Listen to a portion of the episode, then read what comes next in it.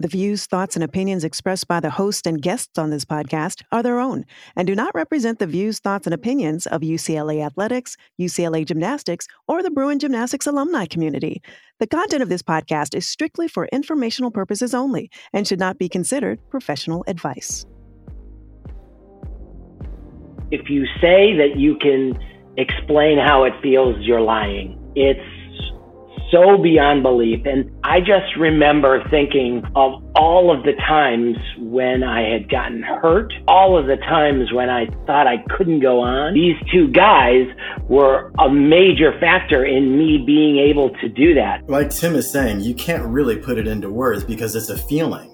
And the feeling I had was different than the feeling I imagined it would feel like. If you look back, all it was was this gigantic grin on my face, this huge smile. And I guess you can equate that to happiness. It felt great. And it was a little bit of disbelief that this was actually happening because it was a dream for many, many, many years. I was grateful. Uh, I'm a person of faith. I was grateful for God for giving me the opportunity to, to, to share this experience with such amazing people. I was grateful for all the guys in the team, but in particular, the guys that I live the dream with every day. That's Mitch and Tim.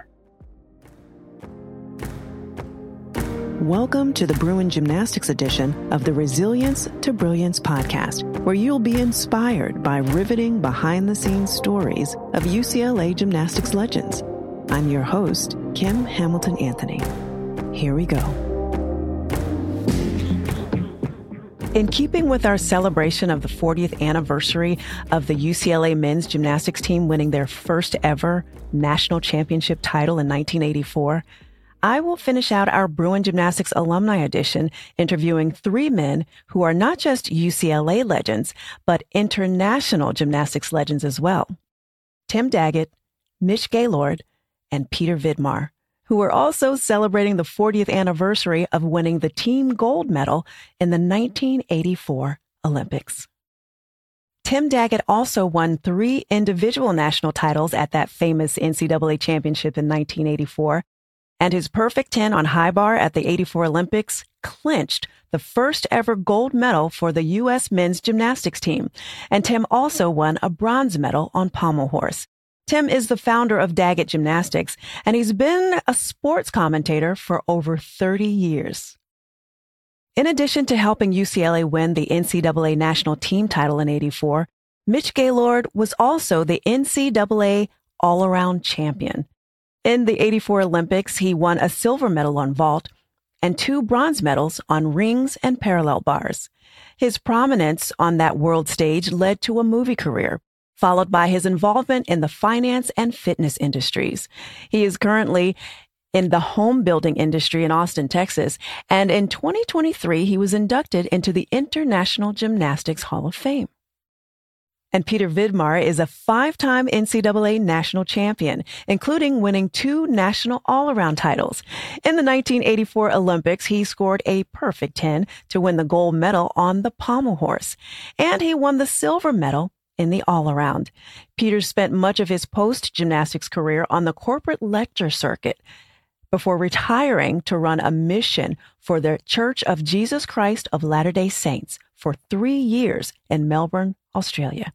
Recently, he's working in the banking industry. I had this incredible privilege of sitting down with these three legends to get a behind the scenes look at their storied experience from 1984. Let's listen.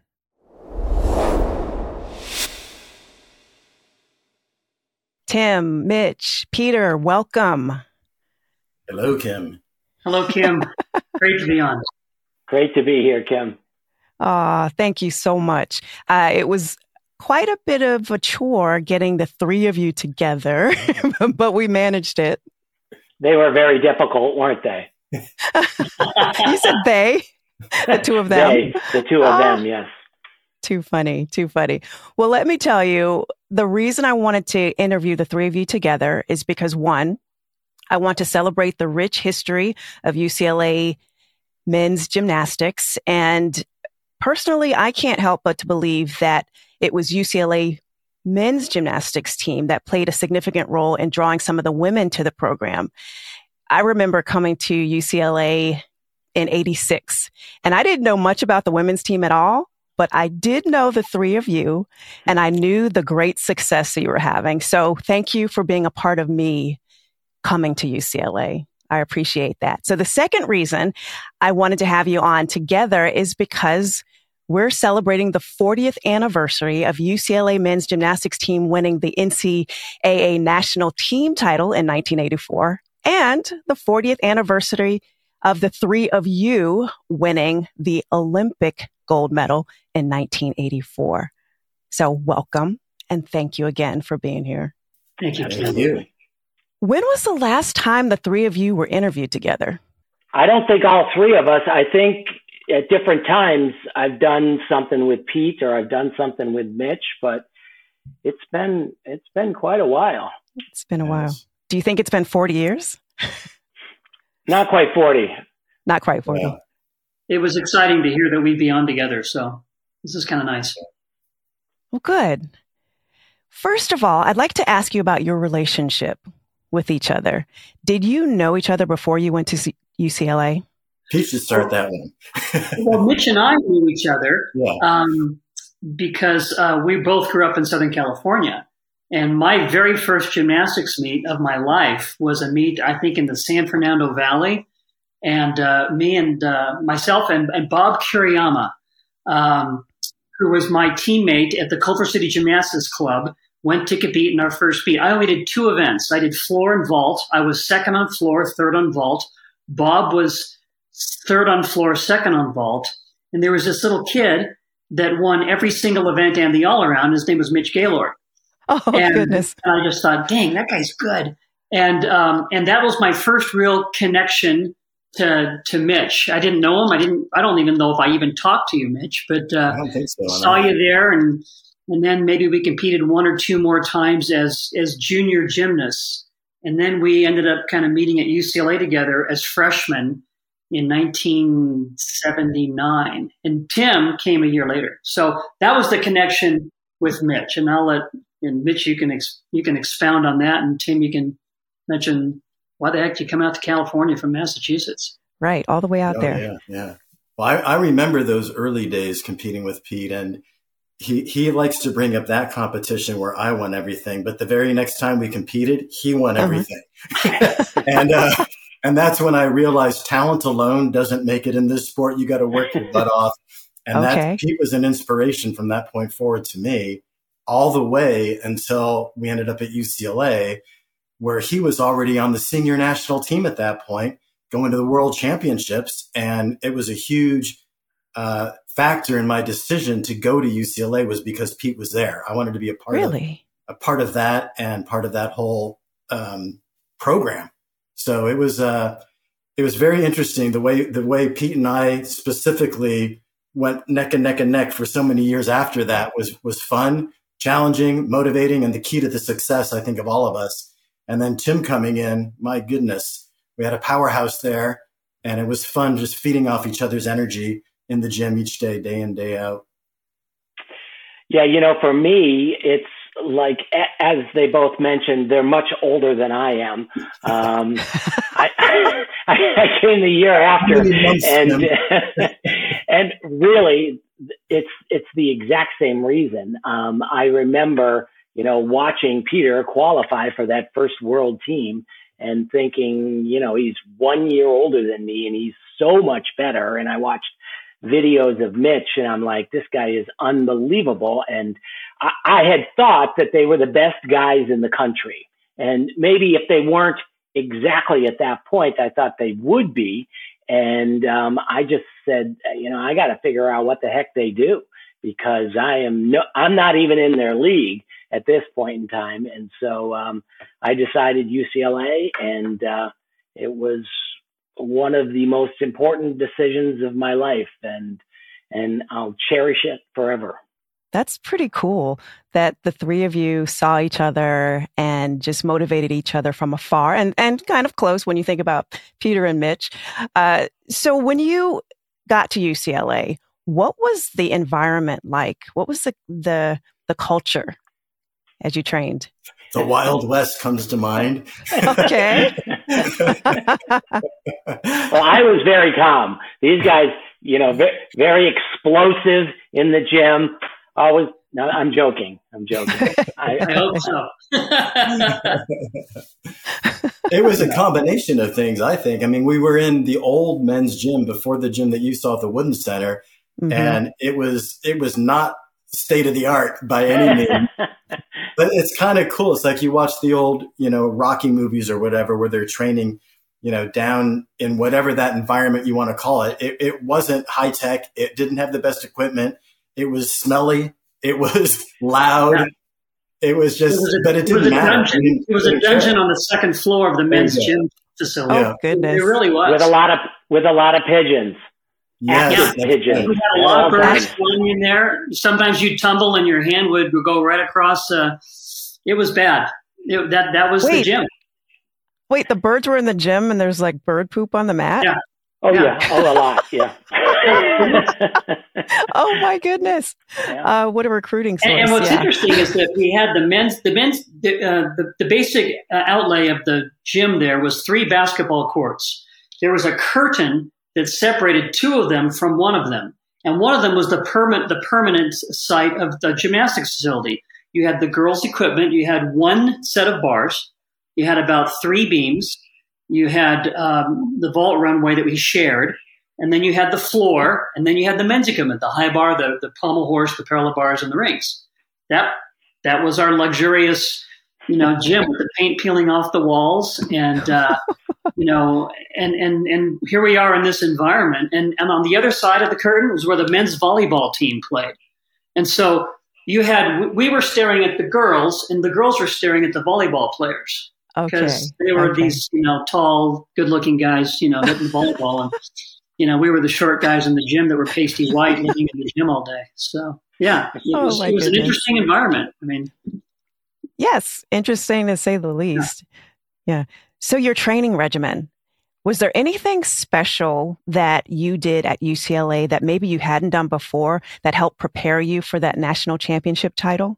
I can personally say that um, when when I went there and Coach Sherlock and uh, Makoto Sakamoto, um, basically, I learned that as a human, you can do way more than you ever thought possible.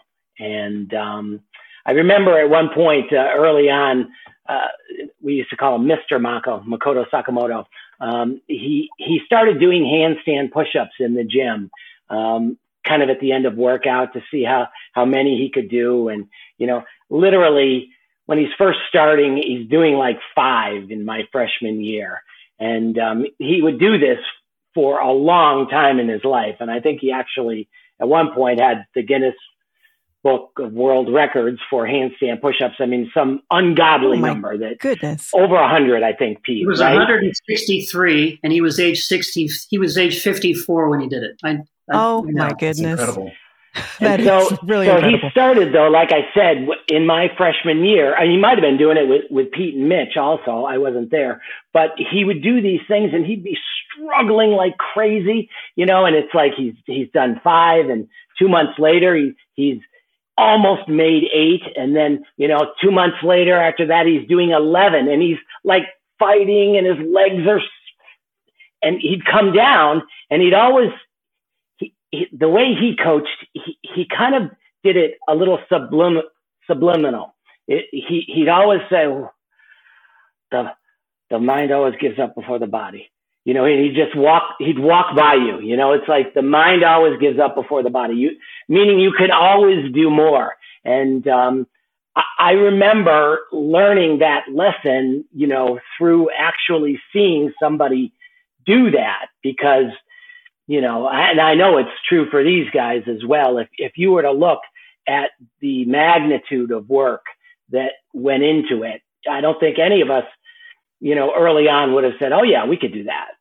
I learned directly from from Pete, believe it or not. I mean, that that came out wrong. Of course, I learned from the guy, but he was, like I said, already on the senior team level internationally, and so to be able to see how he trained in person was a gigantic learning lesson for me. I'd never trained like that before. Uh, hence, I never was at those levels at that time.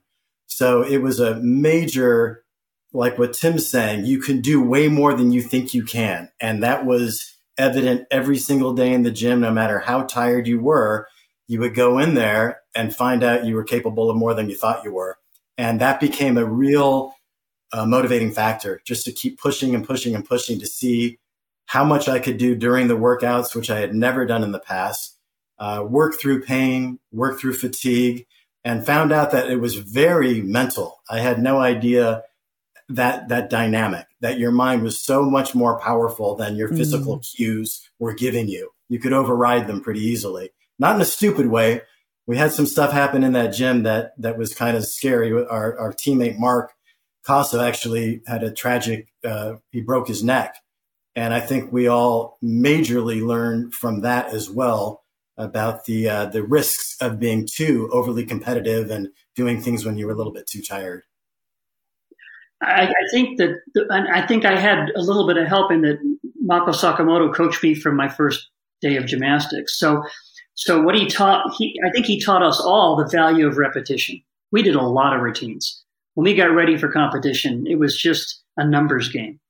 And, and it's the last routine on each event, right? You know, the last routine on the floor, the last routine on the high bar, that's the real test for you to try to be up. And I think that that that helped. What I learned from from Mitch and Tim was they had everything that I lacked. I um, Tim had had incredible power, and he was always aggressive in the way he approached his performing. It was all out. And and Mitch was, I think, Mitch is probably the most creative gymnast this country's ever seen in terms of developing and and, and skills and being innovative. Uh, you know, you've got we, we all know what the Gaylord flip is, but there's the Gaylord one, the Gaylord two. There's other skills he did in practice that none of no one ever really saw that he was working on all the time, and that just expanded my my my mind about what could be done. And I was always afraid to take those chances and take those. I was kind of conservative, and so so we I think we all played off of each other. At least that's I know that's what I observed in the gym it was always electric in the gym. There was never a time that all three of us or anybody else was were all tired and all lazy on a on a certain day. Someone was going on all cylinders that day, and that raised the level of intensity for everybody else in the gym. You know, I think at one point of the 18 members of the national team, seven of us trained in that gym at UCLA. So over a third of the national team was in that one gym. That's it amazing. so dynamic. I, I, mean, and that's what I miss more than anything is just that relationship and being in the gym and training with guys. It's not the competition. Now, one of you mentioned the mental aspect. What are some things that you did to mentally prepare yourself to compete at the highest level and to excel? Uh, well, you know, it's it's basically what one of the first things I learned was taught by the coaches and these guys here you, you know it's just you you practice like you're competing like you envision yourself actually you know at the olympic games you know with the ability to you know do a routine that can clinch a gold medal. And you do that in training you know to try to get yourself you try to imagine what it smells like, what the airflow is. You envision Dmitry Bilozerchev walking by you or Yuri Korolev or somebody else. And, and you try to put yourself in that situation. And then when you are in that situation, you do the exact opposite. You say, no, I'm not here. I'm not at the Olympic Games. It's, it's just, it's another workout. And there's Pete and there's Mitch and there's Mark and Chris. And, you know, it's, it's just, it's just another day. I've done it a million times and, you know, and, and I can do it, I can do it again. So it, it, for me, that was really important. I don't know about you guys. I, I, I think you probably, I know Pete, you did because we, we used to play kind of a game like that all the time. So what was that game? We'd be on the high bar and I'd look at Tim and say, Hey, Tim, let's just imagine it's the Olympics. It's the men's team finals. We're on the last event of the night. Um, you know, the, the, the, four hours into practice four hours into practice, end of the week, exhausted. Yeah, you're exhausted. You want to go home. You tore three more blisters in your hand. Your shoulder hurts, and gymnastics isn't fun anymore. And then I'd say, let's just imagine we're here at the games, and and the gold medals on the line, and we're neck and neck with the Chinese, and we have to hit our routines perfectly to win. You know, knowing that's never going to happen. And here we were at the Olympics under that, those exact circumstances, and that's when you can kind of you have to recall the training to be able to, to do that. Tim and Mitch mentioned some other names in the gym. It's not just us three in that gym. There, there was the, the Caso brothers, Mark and Chris Caso. There were um, Robbie Campbell. Gosh, Carlos Spivey. Yes. Other other gym specialists, Joe Hopfield on the high bar. Guys that we, you know, we have these great memories with all of these athletes. They were all hardworking. It wasn't just us. I mean, everybody worked hard in that gym, and um, you know, I, I would like to be a fly on the wall of the workouts of the guys today because I look at the level of performance of male gymnasts today, and I think, wow, I don't know if I could ever rise to that. It's amazing what our gymnasts are doing now. So, anyways, that was. But I just love being in the gym with these guys. I think all of us get asked that question numerous times. Do, do you miss being in the sport? Do you miss competing? And like you said, Pete, it's not about the competition, even though those were fun moments, incredible moments, life changing moments. But the day in, day out is where it was at, is to wake up each and every day with those kinds of goals, focus, vision of where you want to go, working at it each and every day. And the camaraderie of the teammates in that gym was, I think, exceptional. Uh, I, I can't imagine being anywhere else and getting to the levels that I personally got to without these guys. It just wouldn't have happened. But one of the things you talked mentally, I wanted to say one thing as these guys were talking. I learned the power of focus and I learned how to block out everything around me because that was an up and down uh, ladder for me. Like sometimes I was able to do it, and then other times in competition, I would let the, the magnitude of the event get to me and I would choke. And I would always be so upset that that happened and wonder how it happened. And then in the gym, your comfort zone where you're in day in, day out, it's not it's not hard to tune everything out. You're just in your comfort zone, like I'm saying. But get into a competition, especially when you travel internationally in a foreign country on a different time zone, and it's completely foreign to you, different languages, it, the whole environment feels very strange. But if you can get into that tunnel vision, that zone, the flow that people talk about, uh, you can tune all that stuff out, and it's just you on the apparatus doing your thing that you've done hundreds of times in the gym and you duplicate that. Is there a secret to getting in the flow? Is there something specific that you did, or was it just the matter of will? Hey, I am going to block out. Yeah, you, let these guys talk on that, but uh, it's just awareness of it, knowing that you need to do it. You got to okay. do it, and you have to be aware that you need to do it. Go ahead, Pete. I don't know. I mean, I um, I think first first and foremost, you have to love what you do. I, I love gymnastics. I love I love the whole sensation of going upside down and flipping. That's what, as a child, attracted me to the sport was that being able to to will yourself to doing all these incredible things. Um, and and so with that love, then comes that the the, the dreaming, right? Of well, what if someday? Um, I would say that my coach was really good. He never said if, he only said when. By the way, when you make your first national team, this is what you'll experience. By the way, when you make an Olympic team, the opening ceremonies are going to be awesome. By the way, you'll know, I mean, when, it was never if. I like so that. I thought, wow, he, he has expectations for me. And, and, and I think that from that, I learned to have expectations then for myself. And to say, well, maybe he's being, maybe he's really being truthful. Maybe I actually can do this.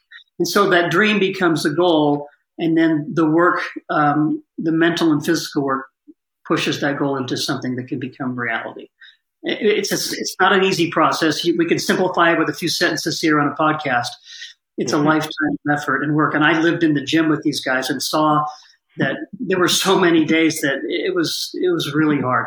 As you know, I mean, you've been through this. You've gone through this yourself with your teammates it's just um, there's days that it's not fun, and that's when I think you learn the most about yourself. You know, when you've conquered something that you didn't think you could, when you actually made it through a workout that you didn't think you could complete, and you walk away at the end of the day going, "Man, I'm so glad I didn't give up in the middle of the day. I'm so glad I stuck with it." So, yeah. for, for me, I, I, echo everything that they've said. Um, I just I found out relatively early on that you know because especially nowadays if you if you talk to talk to the youth or different folks or you read stuff it's struggle is like a bad word and um, for me i learned that struggling although difficult in the moment always produced the best results for me. And so I learned to kind of embrace that and, and, and always have that as my goal because, you know, you could do another routine, you could do another flip, another twist, you, but the one thing that you could always do more of was struggle deeper and more intensely. And so I learned to kind of really love that term and love that feeling, you know, and so at the end, like we say, you know, at the end of a workout where you're just like, you can't even lift your arms anymore. And it's like, it was such a struggle. But then, you know, right after that, you know, you, you see this, this, this big benefit. So. Yeah. Yeah. Embrace the struggle. I like that. Yes. Yeah. I like it. Well, Peter, during the 1984 Nationals, had you graduated already? I had. In fact, you know, you, when you introduced us as uh, as members of the 1984 NCAA championship teams, that's only two of them. I wasn't. I was the graduate the graduate assistant coach. I was still training for the games. So we tried to win an NCAA title with me and the team. They needed to get me off the team to win that title finally. when Mitch and Tim did it, they needed you, know? you in that coaching spot. Yes. Yeah, oh, yeah. Uh, I don't know about that, but um, so I was not a member of that team. So, but I was. I graduated in '83, and um, you know, of course, I'm going to stay in the same environment that I'd been nourished in my my whole career. So I just stayed training with these guys. And and you had won two national titles all around titles.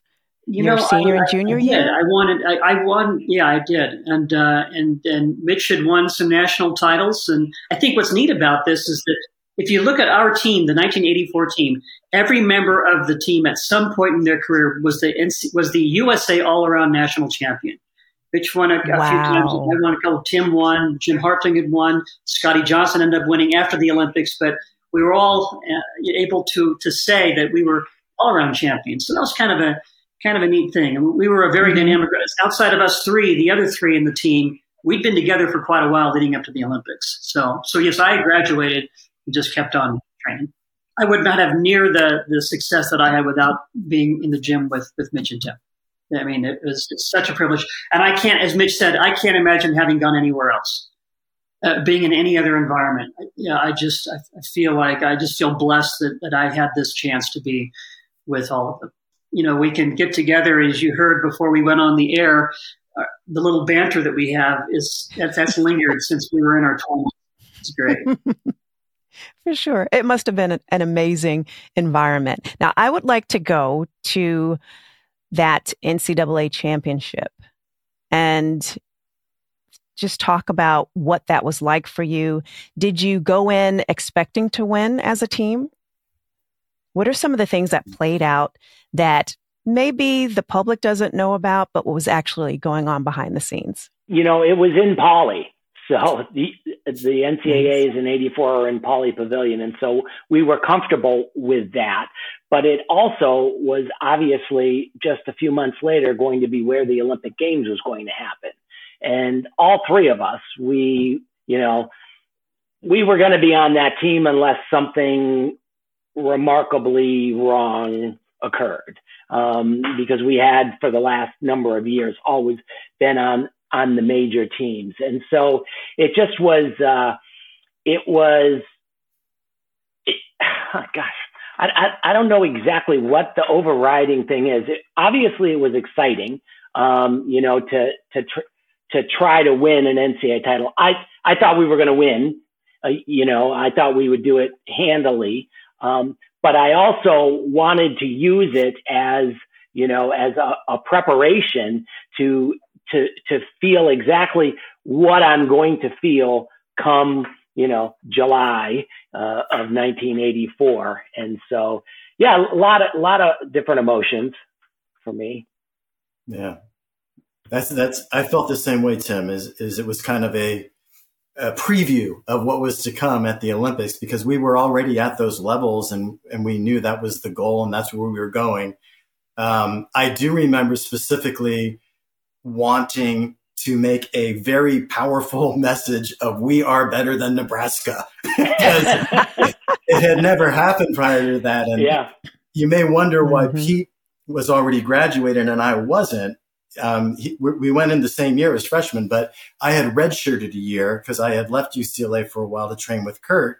And then I came back and there was a question of whether I was going to be able to compete anymore in college just because of a bunch of BS back in those days with amateur versus professional oh, stuff. It's a whole okay. other story that we don't need to go into. But the fact that I was there, one more chance, here we are, we can do this, and we're going to do it. And we ended up not only winning the team gold at, at the NC2As, but we took first, second, and third in the all around. And that was the statement I think we were looking for is we, we dominated and it, and it felt awesome. It felt great. And then of course we put that aside and became best buddies with our Nebraska guys because they were on the Olympic team with us. Exactly. Two of them. Yes. Two of them. Correct. Yeah. Yep. So I, I want to go back to Mitch leaving his scholarship to go I train. We don't need to go into that. no, no, no. We won't go into the details of it, but I want to know what Peter and Tim were thinking when you left. Good riddance. Well, you know, oh we were always sure. I was very sad. I was very mm. sad. Yeah, no. Was, I mean, when you lose that dynamic, but but at the same time, when Mitch came back, you could see a transformation. I mean, the, the, the work that Kurt Thomas did with Mitch was was outstanding. Mitch, Mitch, Mitch, Mitch, Mitch's level of I think Mitch, I would I would say it looked like you found yourself in terms of the kind of gymnastics that you wanted to to display to the world. That that's how I felt when you came back. It was Mitch came back as as his own performer.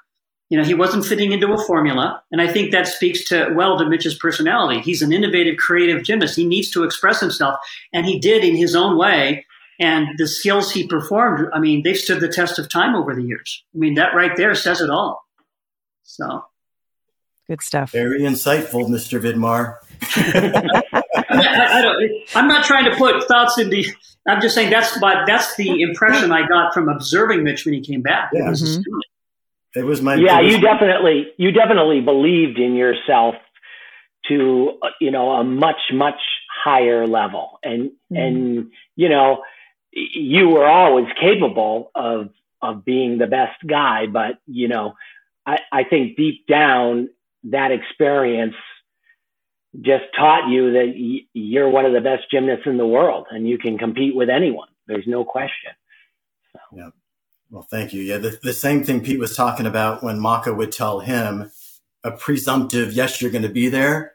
Mm-hmm. I got that through Kurt that yes, you're going to be number one. You, you have the talent. You just need the belief in yourself. I lacked that back in those days. And I was in an environment where I personally felt like I wasn't flourishing because I was trying to, they were trying to mold me into something that I wasn't.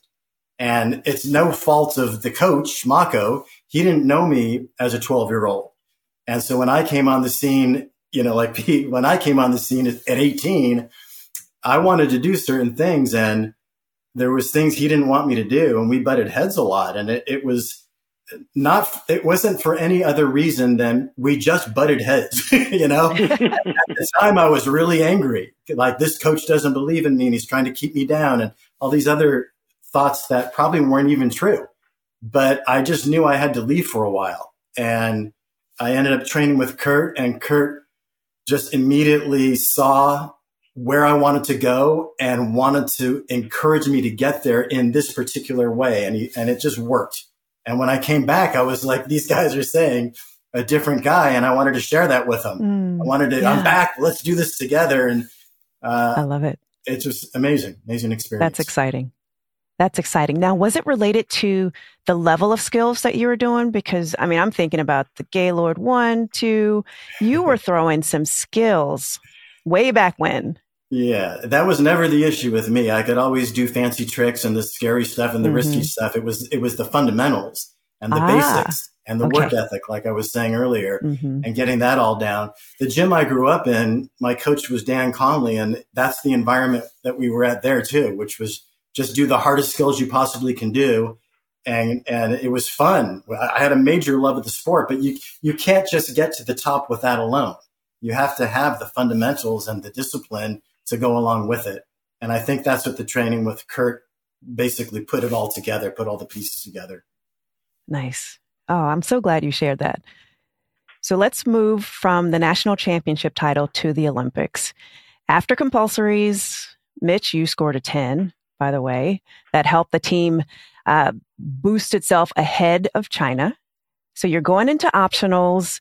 Are you going in thinking we are going to walk away with a gold medal? Can I can I interject at this point? Sure, so, sure. So Mitch, so Mitch, in parallel bars in compulsories. Yes. Um, yeah. I mean, he was great. You know, always wonderful routine. He goes up, does this routine. I'm watching him. Um, I think I had already gone, and he lands, sticks it, kind of comes over to me, and he, he goes, "Oh God, that was terrible. That sucked. I was no. so off here, and I was I was low here, and I didn't feel right." And it's like because it was practiced so many times, the only people that knew that it wasn't as perfect as it could be was Mitch Gaylord and and some of the guys that trained with him. But I was like, oh, it's going to be fine. It's Mitch, I'm telling you, it's going to be fine. And then all of a sudden, there's this roar of the crowd, and you know, Mitch gets a ten. So it's oh. uh, you know, I, I, just love that story, and I I, th- yeah. I, thought I would not get it in if I didn't say that. So sorry, I interrupted. No, no, no, you're good. I love that you told that, Mitch, and it and it was a little bit indicative of maybe you not believing in yourself as much as you learned to do after you worked with Kurt. Um, and maybe it kind of came back a little bit, but that's so funny. I'm glad you shared that, Tim. Yeah. yeah. Do you remember that, Mitch? I, I don't believe it or yeah. not, but as you're saying it, no, no, it's funny because all I remember is the 10. Yeah. I remember seeing it in disbelief because we had never done it before. And I remember running up there and you know, whatever. The crowd was going berserk. And when I came back, you know, all the hugs and everything. And it was just a, a momentum builder for all of us. It's like, mm-hmm. we're, we're there, man. We can do this. That's yeah. how it felt to me. We can really beat these guys. And, uh, yeah, amazing. I think that the, the moment when I thought, hey, this really could happen was um, I, I, think we felt that we had the talent to be as good as or better than the Chinese. When we saw them in the workout, at least for me, watching their podium training and all that, I thought they're not unbeatable.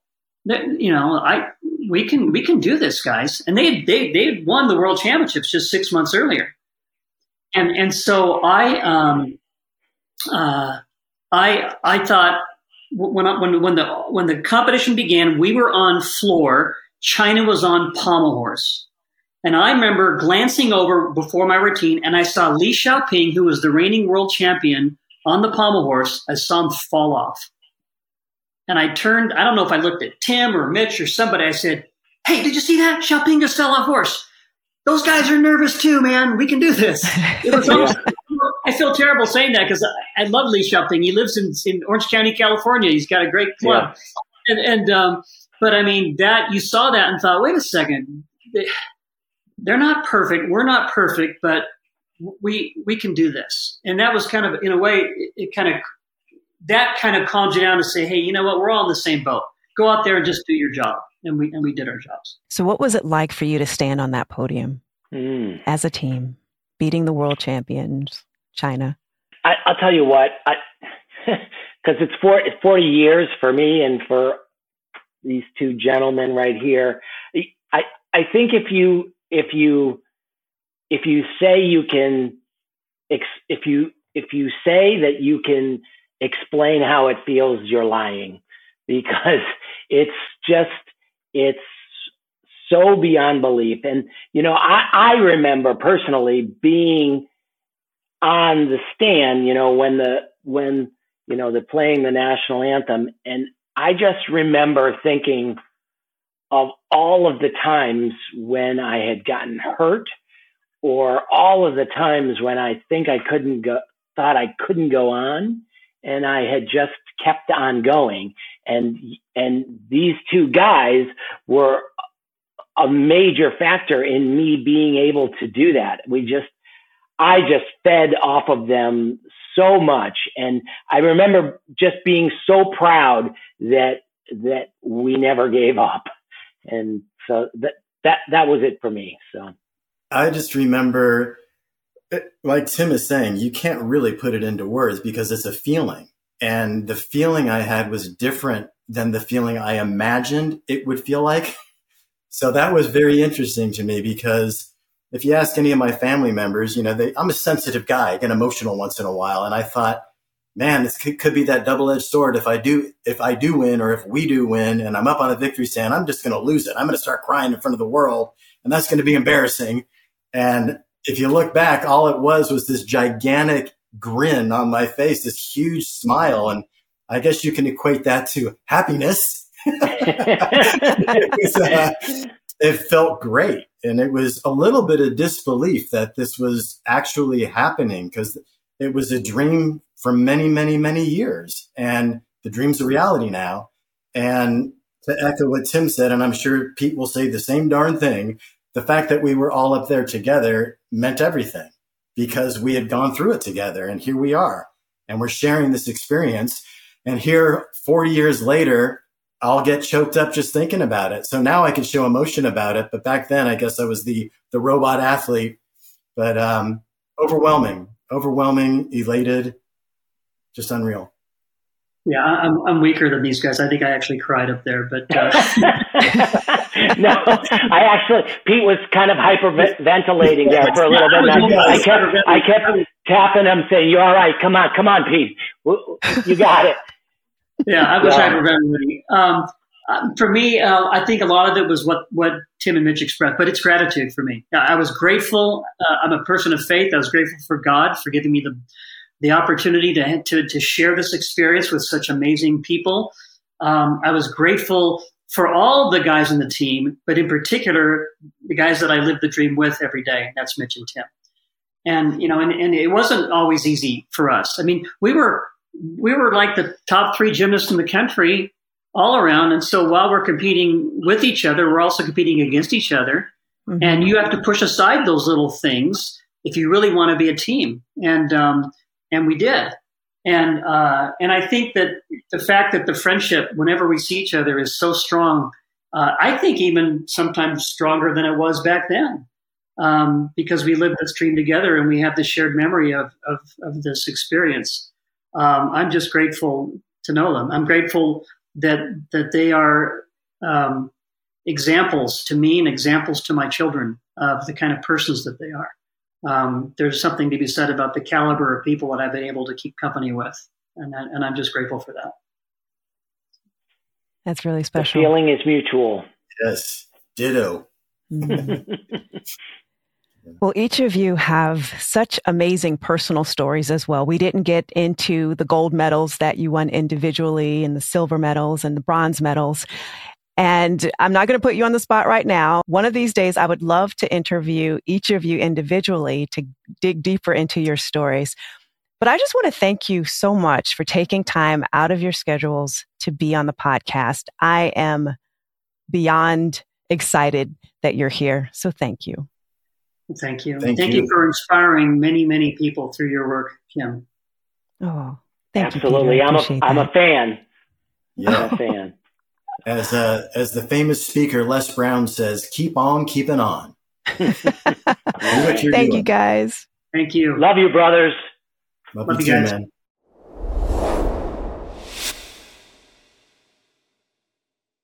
Oh my goodness. That was a lot of fun. There are so many things I can take away from my conversation with Tim Daggett, Mitch Gaylord, and Peter Vidmar. The wisdom and insight they shared, it can be applied to just about any aspect of life. I thought it was interesting learning about how they demonstrated this inner drive, this positive attitude, and a disciplined mindset that they needed to win. But what caught my attention even more than that was just how much they fed off each other and learned from each other. One was positively impacting the other, and perhaps that person didn't even know it. It may not have been something they said or intentionally tried to teach each other, but they impacted each other's lives and careers by simply operating in their brilliance, by being who they were designed to be. They each had something unique and special that they brought to the team, and they played off each other's strengths and they, they made each other better. Did you notice how eager they were to highlight each other's strengths? They didn't make it all about themselves. It was all about recognizing the strength in each other and in their other teammates who weren't on this interview, but who played a very significant role. If you think about it, what they just demonstrated for us was resilient leadership. Doing the hard work, getting those reps in, extracting and expecting the very best from yourself, and at the same time, recognizing and encouraging and celebrating and providing space for others to be their authentic selves. How can you practice this type of resilient leadership, whether it's in the gym, in your home, or in your community? If you look around, I'm sure there is likely someone out there who is just waiting for someone to see them for who they truly are. What would happen if you validated them? If you supported them? And maybe even team up with them so that you both can win together? It's definitely something worth considering.